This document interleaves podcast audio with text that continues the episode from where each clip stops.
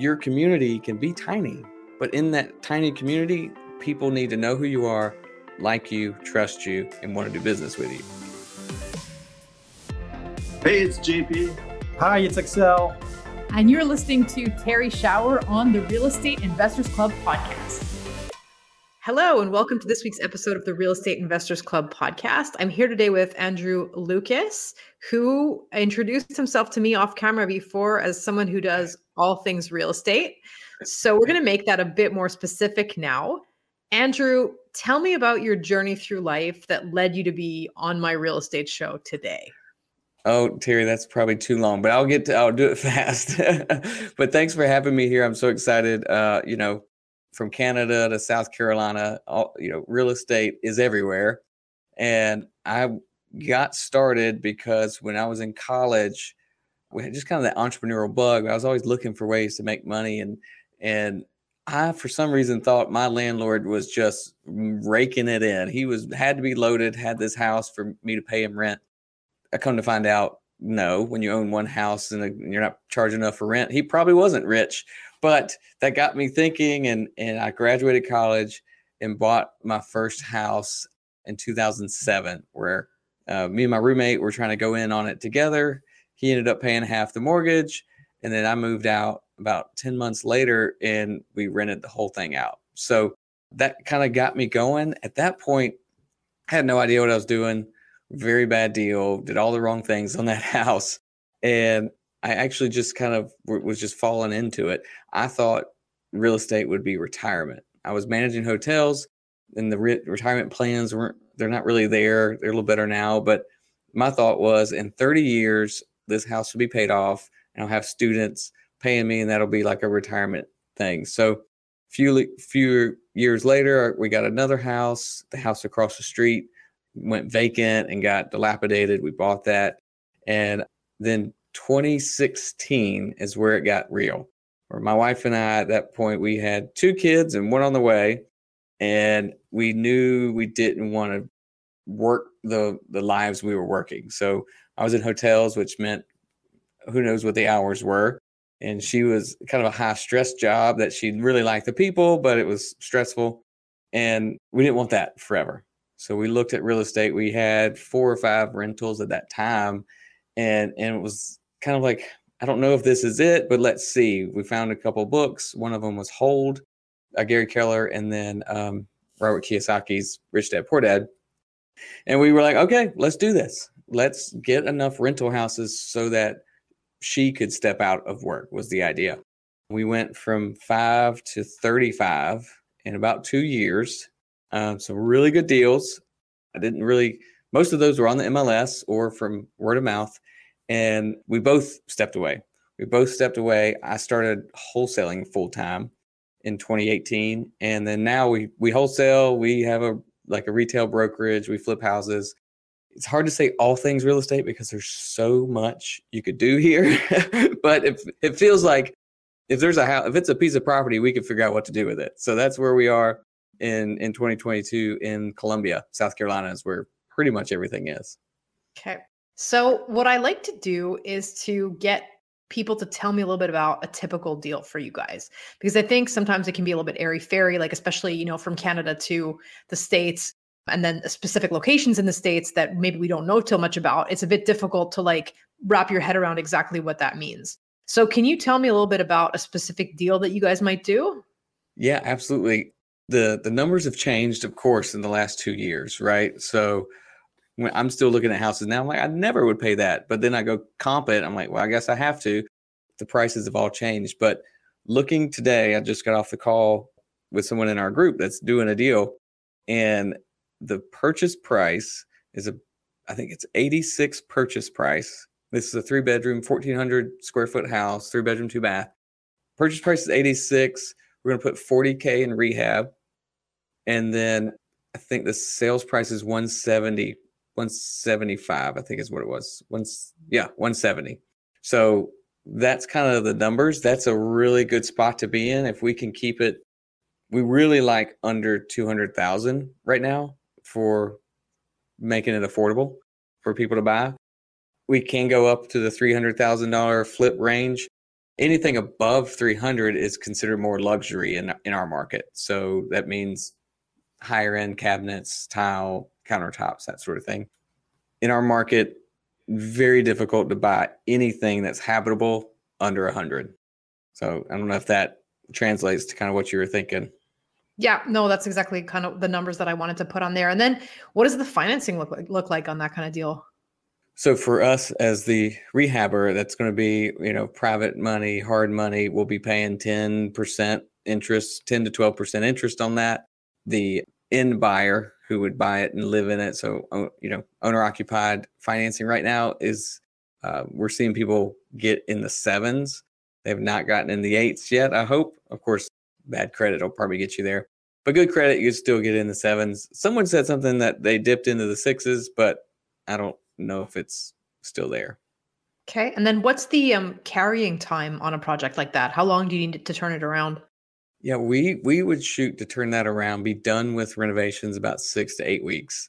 And then our inventory is so low. I can't, even with what's happened with the interest rates in the last 2 months, our inventory, just to kind of give you the numbers, 2 years ago, it was typical to have about 3,700 to 4,000 homes on the MLS available.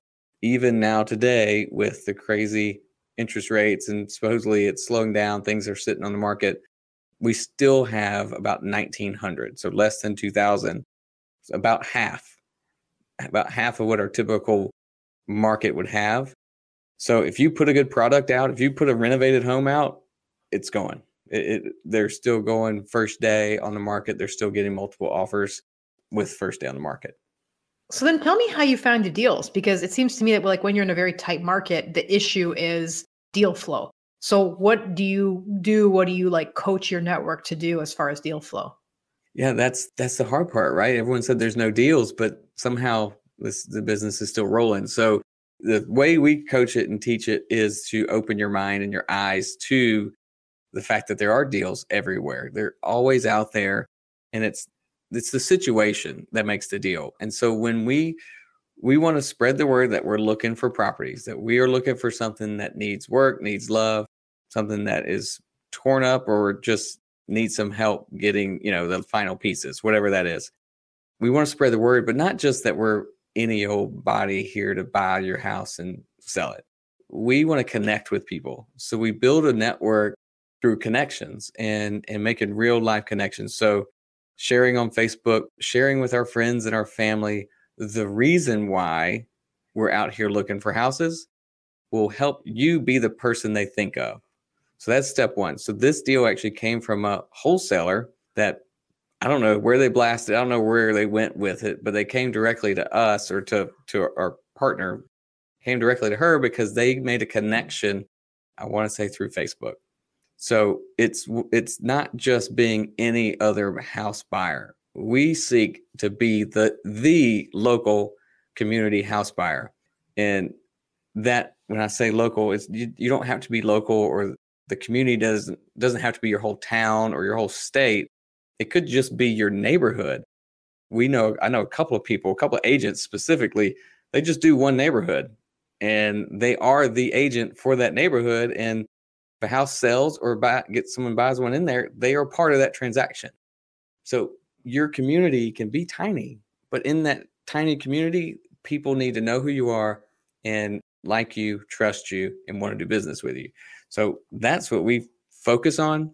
In our wholesale business, we also put out a lot of postcards. So we are always marketing, but when they call us, when we talk to them, it's not about just tell me about the deal. I want to buy your house. I want to just sell, sell, sell. It's what are you doing? How do we help you? How do we connect with you? Building rapport. I'm from Columbia. I'm from this town. So I feel like if I get on the phone, half the time I either went to the same high school as these people or new people that they know, making those connections is so invaluable in a market like this. Mm-hmm. Okay. So I'm glad you went there, because that was kind of where I wanted the interview to go, which is, okay. It sounds to me like you've done a really good job building a network, leveraging that network, making connections. And, you're kind of telling me about the media that you do it through. So let's say Facebook would be a medium, or like, you know, blasting out postcards. It's a marketing tactic. But when it comes down to it, something you're doing is allowing you to maintain, build that network, be in a favorable position in it, and make the connections in a way that allows you to do deals. So tell me about that. Like, what does that look like? And how did you come by that knowledge or that way of functioning? Oh, absolutely. I said, you know, I used to manage hotels, and through those years of managing hotels, I was the president of the hotel association. I was on the board of the governor's hotel task force for emergency management, like all these things. And when I was going to leave the hotels, one of the fears and one of the anxieties I had was, I'm going in now, I'm going to be a real estate guy where I'm nobody. I don't have a network. I don't know anybody in this. Nobody I know does real estate, right? So I had to fix that. That was just one of those things that I needed to change. And so it started with a little meetup, BiggerPockets, if you're familiar with that. So this is back 2016, 17, something like that, where they were saying you should, you know, meetups, put them on BiggerPockets. So I did, and I hosted meetups, and we started meeting people, started growing that network. Actually found my first coach and mentor and from my meetup. They came and we started talking, and I was like, I need you. And so then we went from that to when I finally left the hotels completely, where now we host essentially a weekly get together. So we do a meeting every month, which is a big meeting at night. We do a coffee meeting, which we did yesterday, where we have people at our office. We do walkthroughs on renovations. So what we've wanted to do was be the hub of the bicycle wheel. So where all the information and the deal flow in our town was coming to through us. So when you show up at REI Live or the Deal Finders Club, we're there, we're connecting with new people and old experienced people. And we now have that hub of information. That's what allowed us to catapult in this local market. And that's what we lean on. And so we grow our sphere of influence through there. And when our marketing goes out, we now have a level of respect from people in our local market. So people get our postcards, and another wholesaler is there, and they might say something about our postcard. Or we're actually on TV. We do TV commercials now. They'll literally say, "Are you the family from TV?" And the other wholesaler is like, "No, but I know that guy," you know, and what will happen is that if that wholesaler gets the deal, they'll call us first because they talked to us, you know, talked about us. Our postcards are everywhere so that when people show up at the house, they're like, "Oh, I've got those postcards," you know. That kind of pervasiveness is how we get to the general public to tell them about us. But when you get into the real estate network, we have created a hub. And so that's where about the crazy part is about 30% of our deals come from that being the hub. So referral business coming in, JV partnerships, just deals that people can't handle or don't know what to do. They come in through there. So that is the number one thing. It's been phenomenal the last 4 years. Enjoying the episode so far? Have you really been listening to the episode, or has your monkey mind been taking you off in one direction or another? Our mental habits can be our biggest assets or our biggest liabilities as we pursue certain goals. For me, the biggest performance gains have always come from training my mind. In my book, Mindful Landlord, I talk about how you can train your mind and how you can apply some of these strategies to your journey in the real estate field. The book is available on Amazon and also on its website, MindfulLandlord.com. Now I'll stop evangelizing for the power of mental training and let you get back to the show. And that's just really by creating sort of like a network of which you are the host, I guess. Like you put yourself in the position of the host of hosting meetups and then becoming the center of it. That's very, very clever. Yeah. It was all just because we wanted to know people. And there's so many, you know, in every market, there's somebody new that wants to know people and they're afraid to start a meetup because they don't know anything. Just invite people to come over, come have beers or go get a burger, go to lunch, whatever. It started with pizza. I was bringing pizza to those first meetings And then we were getting like 20 people every meeting. And then we're like, well, we could do more of this. So it starts somewhere with that. Cool. I got another. So now we're going to go like a little bit out of the, you know, the business model and kind of how you build the business. Tell me a weird story. So I think, you know, in real estate, we all like to talk about, you know, our successes and the way we built our business and like all those kind of things. But like the things that remain in our mind are like, you know, the weird story when I went in to buy this house and you wouldn't believe what I found there. Or like, this was a weird client that I dealt with. Like, here's what happened. You got any like random stories to entertain our audience? Yes, I've got so many random ones. I've got this one that I was telling yesterday at that coffee meeting. It was one of the catalysts to tell me I do not ever want to be a property manager. So I started doing the property management myself. Like, I managed hotels. I can handle tenants. Well, no, I can't.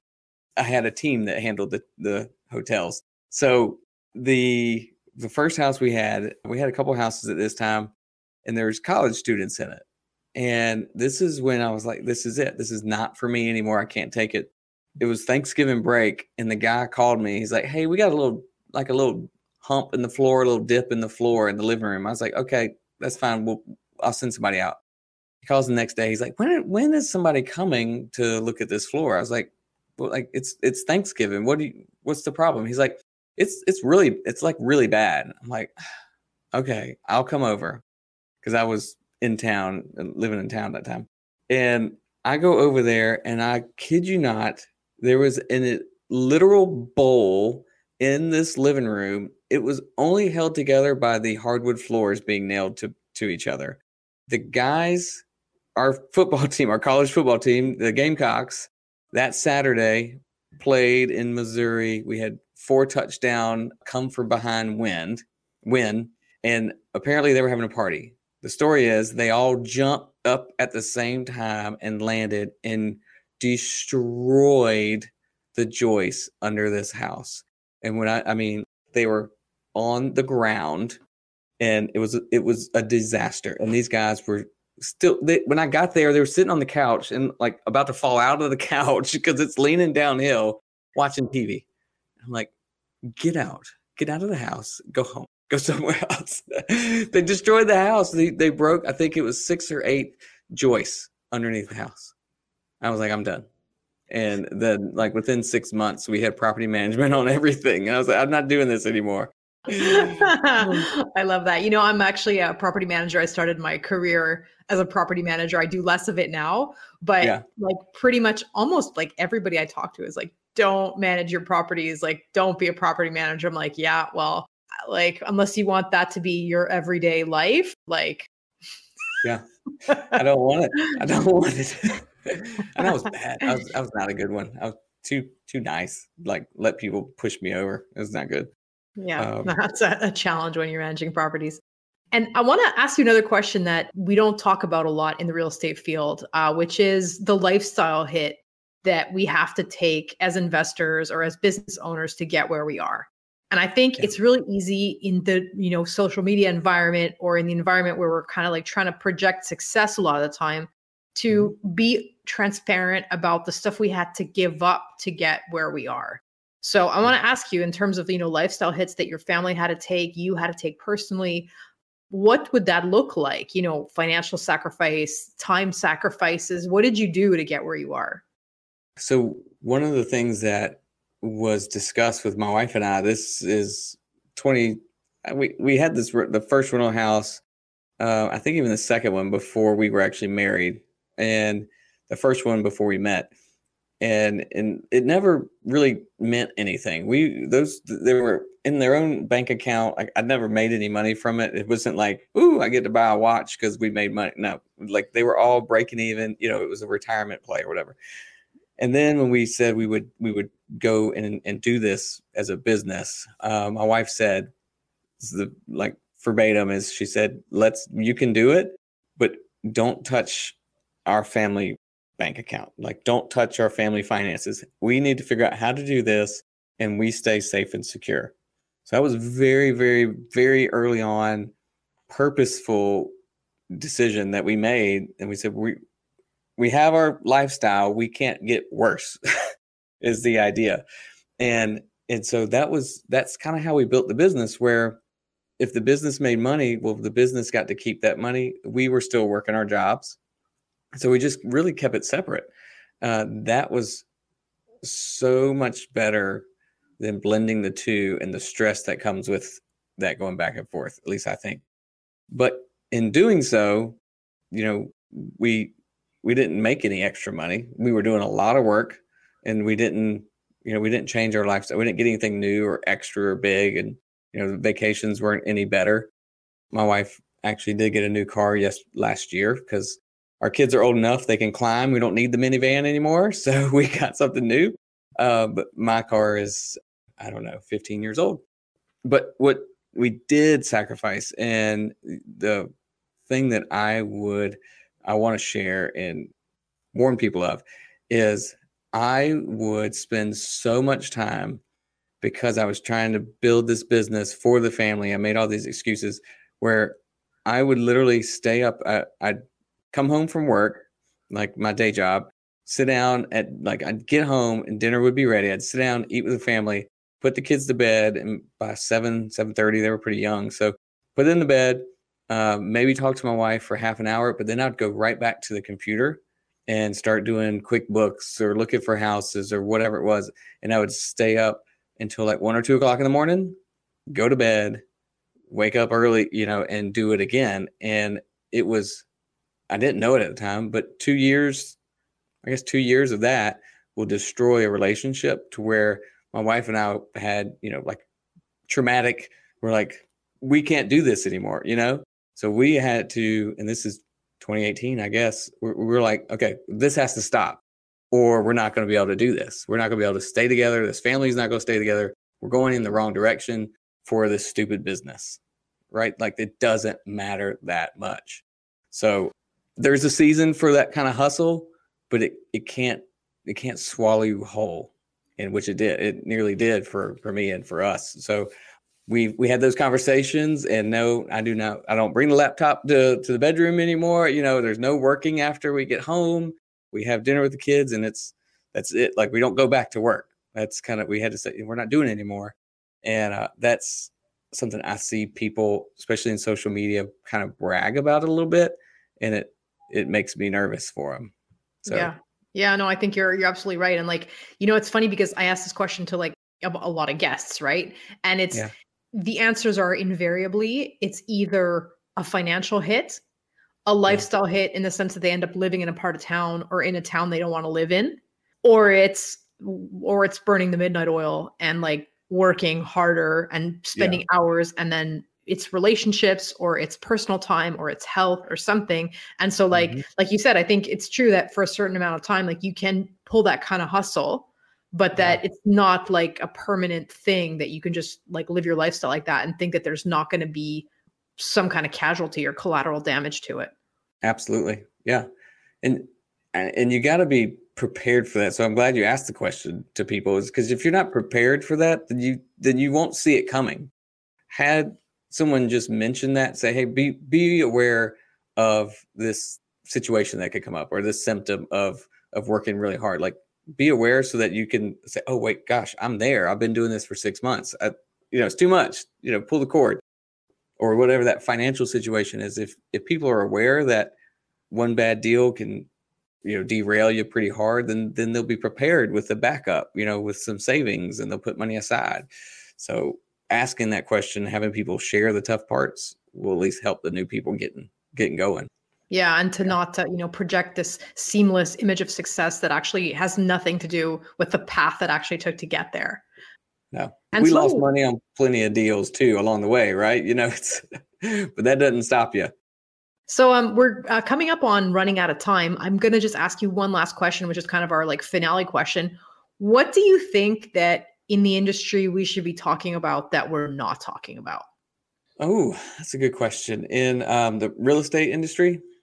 So I see, and I have friends in the industry that are from so many different areas and backgrounds. And I feel like there's some of them that have these platforms they want to stand on and talk about. And, you know, one thing that comes to mind is real estate investors and agents are really like the old guard. I say the old guard, like they kind of work with old ideas and like this old structure is going to stay the same and are really slow to change. Part of that is the Realtor Association, at least here in the US, has such a grip on the laws and things. But the way we buy and sell, and I'm assuming Canada is pretty similar, but it's not the way we buy and sell other things. For some reason, real estate has got this big hold on it in the legislative and the laws and the way we do it. I think that's going to change. And I don't know what that looks like for the future for real estate agents, because all the information's online. There's the attorneys are there, right? We use attorneys or title companies. It's going to go, I feel like it's going to go to more of a direct purchase. Insurance companies are doing this. All insurance companies used to have insurance agents that would sell. Now insurance companies just go straight to the consumer. Why aren't real estate investors and sellers or sellers and buyers, why aren't they just going straight to each other? That's a big change that I think is coming. And the whole iBuyer thing has come through and really just blew a lot of people away. They didn't think it was going to happen. So I don't know what it looks like, but the transaction, how we transact real estate, I think is going to fundamentally be different. But I don't know what that means for rental rates and home prices and all that kind of stuff, right? So I don't know who does that thinking, but it's like, that's one of the things we are trying to prepare for real estate being different. So we diversify. So we don't all have single family or all multifamily. We do some lending and that kind of stuff. You know, we flip and we sell so that we can be diversified and ready to pivot when things change. Real estate's going to change. I don't know what it is, but there's so many people that are just stuck in the old way of doing things. That's what keeps me up at night. Like, what's next? What's going to happen that I'm not ready for? Yeah, no, I think it's a really good point. I think we don't talk about it. And I think you're absolutely right. I think there's two aspects there. Like the one is, you know, people are always talking about how like, okay, the robots are going to replace us. And like, it's true that like being a realtor 10 years from now is not being a realtor today. And like, right. Basically, if you look at like, by the time someone figures out an alternative to the MLS, then it's just a question of the contracts, which anybody can download online. Right. Yeah. And so like that business is probably, I think you're right. I think that's going to go through a major change, number one. And number two, there's the transaction aspect, because like when you're talking about like, you know, I'm sure you've heard of NFTs, right? That like people are talking about, instead of going through, you know, the whatever, like, I don't, it's here, it's like the land registry or whatever. I'm sure you guys have it like a similar thing, but that like, if you start transacting with NFTs, as opposed to, you know, the traditional way of going to the notary, as it's not lawyers, it's notaries, but like that we have a specific format for how transactions have to happen. And like, as the world changes, that will change too. So I think you're right. Yeah. Well, I don't know if you know, the first NFT house sale happened here in Colombia. Oh, I did not. About a month ago, some friends of ours, I don't know how the details went, but it was a house NFT transaction. So I don't know how they did it, but it's through Roofstock, I believe, the company Roofstock.com. So it's changing. I just don't know. I want to pay attention to what's ahead, and so much of real estate folks just don't. I think you're right. Andrew, thank you for taking the time to have this conversation with me, share with our audience, and, you know, provide some value. What's the best way for people to get in touch with you if they want to reach out? Yeah, probably Facebook is the best. Deal Finders Club on Facebook. My email is andrew@lucasproperties.biz. You can also go there and email me, and I will respond eventually. I am not the fastest because I usually just kind of walk around a lot and I don't sit at my computer, and then it will pile up and I'll catch it the next day. So feel free to email me though. Facebook is probably the best though. All right, Andrew, thank you so much. Have a great day. Right. Thanks, Terry. Thanks for listening to the Real Estate Investors Club podcast. We hope you enjoyed this episode. If you did, remember to give us a rating, leave a comment, subscribe, and share. You can find Terry at terryshower.com. Her book, Mindful Landlord, is available on Amazon. You can also follow her on Facebook, LinkedIn, and Instagram. JP is the president of the Real Estate Investors Club. You can learn more about the club's networking and educational activities on Facebook by searching for Real Estate Investors Club. Look to the show notes to find information on our guests and links to material mentioned in the episode.